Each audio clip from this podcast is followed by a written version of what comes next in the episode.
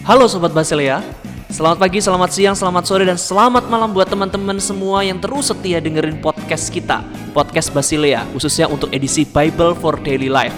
Sungguh amat senang selalu bisa berbagi firman Tuhan untuk kalian semua.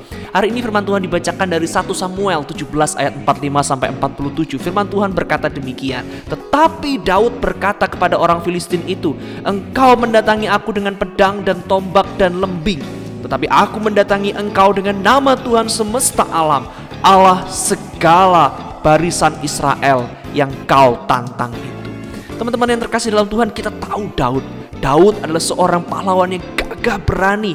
Ketika semua orang tidak berani menghadapi Goliat yang besar itu, si raksasa itu, Daud berani maju.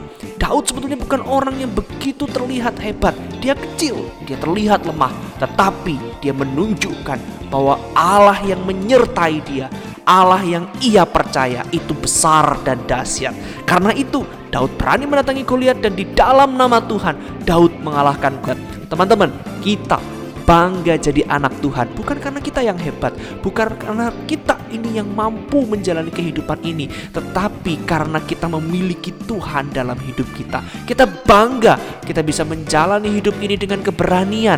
Kita bisa berani menghadapi segala masalah, segala hal-hal yang besar dalam hidup kita, karena kita bangga kita punya Allah yang dahsyat, kita punya Allah yang besar dalam hidup. Karena itu hari ini angkat kepalamu, angkat semangatmu, sebab engkau memiliki Tuhan yang menyertaimu.